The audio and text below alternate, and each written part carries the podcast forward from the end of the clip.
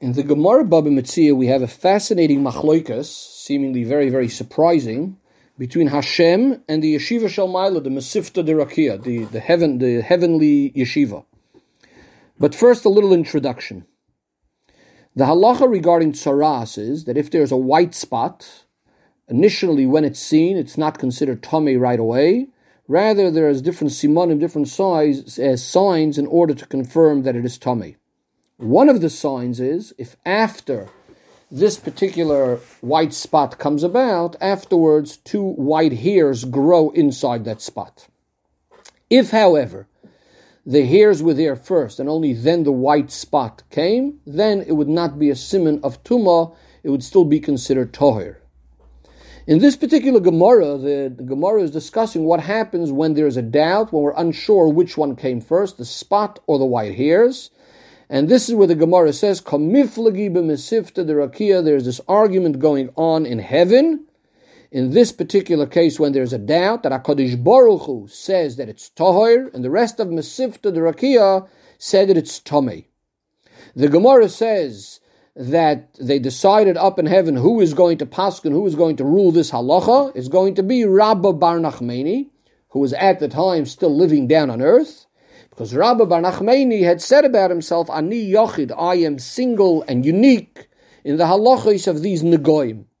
The Gemara goes on to tell a story how they sent the, the Malach to go get him, and, to, and eventually how Rabbah paskins and he says, Tohir, Tohir. And the question is a very, very obvious one.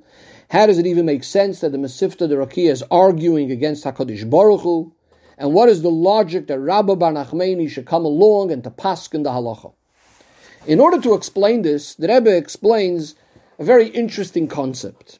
We'll first start off with discussing some of the sefiros up above. Chesed, Gevura, and Tiferes. And Chesed we know is kindness. Kindness is when you just see the good in another person and you th- consider everyone as deserving of all sorts of kindness and you're just giving without a limit, without an end.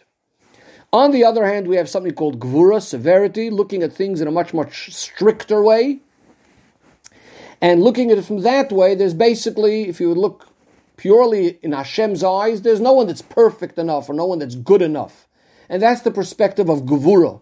Gvura being very, very strict, and therefore, in every single situation, you could always find maybe why the person is undeserving. And finally, we have the midah of Tiferes. Tiferes literally means beauty, but it's really a combination between the midos of chesed and gevura, blend between chesed and gevura.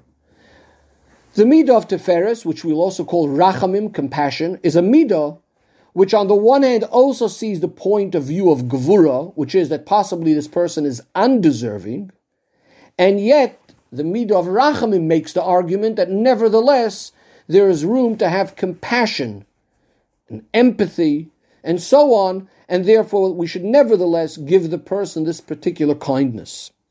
So this third midah of rachamim or Tiferes is not as opposing one of the other two. It's not opposing chesed, surely not because it's also giving, but it's not even opposing gvura because it's also recognizing the strictness, the discipline, and so on, and yet saying, but we need to find some room for rachamim. So the midah of rachamim really combines the other two together.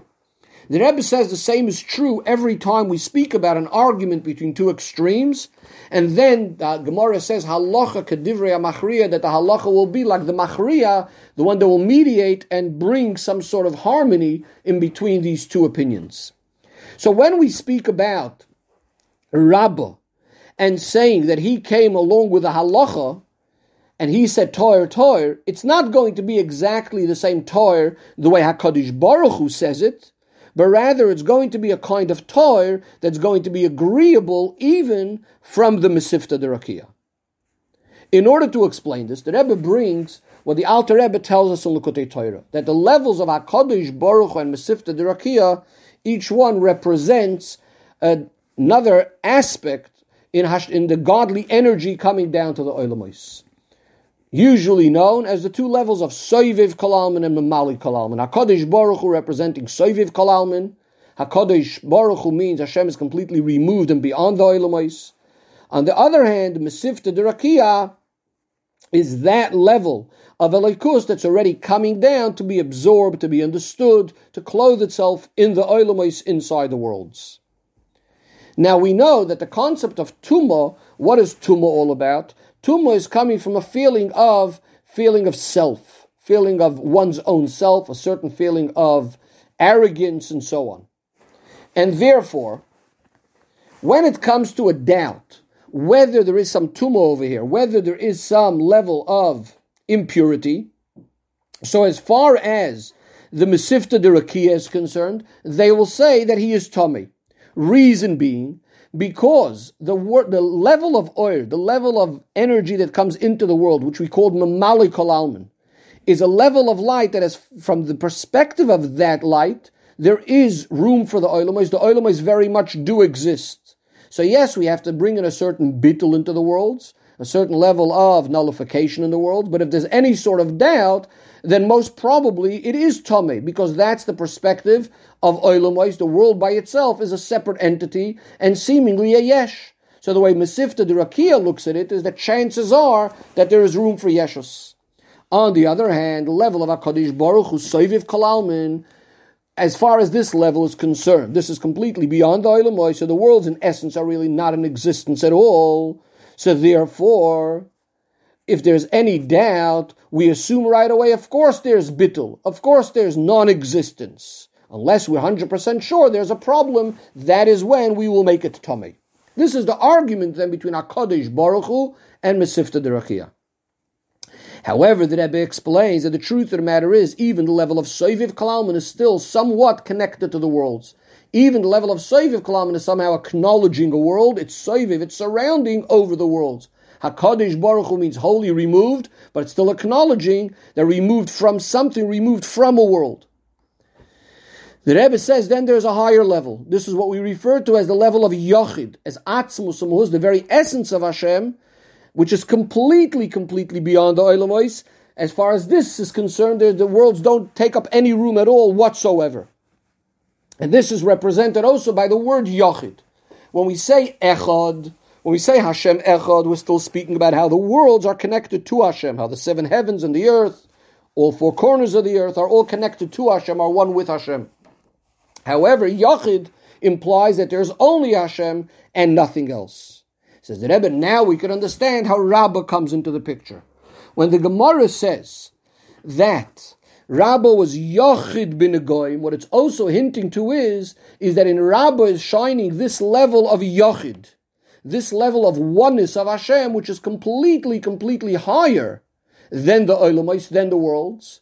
So when we said that Hakadosh Baruch Hu says Tahir, this is referring to a level of Tara, but as far as Soiviv Kalalman is concerned, as far as that level of energy that's just beyond the Olamais, and Mesifta Derakia, since it's not understood in their minds, since in their minds it, this is a light that's so much higher than the world, so they come along and they argue.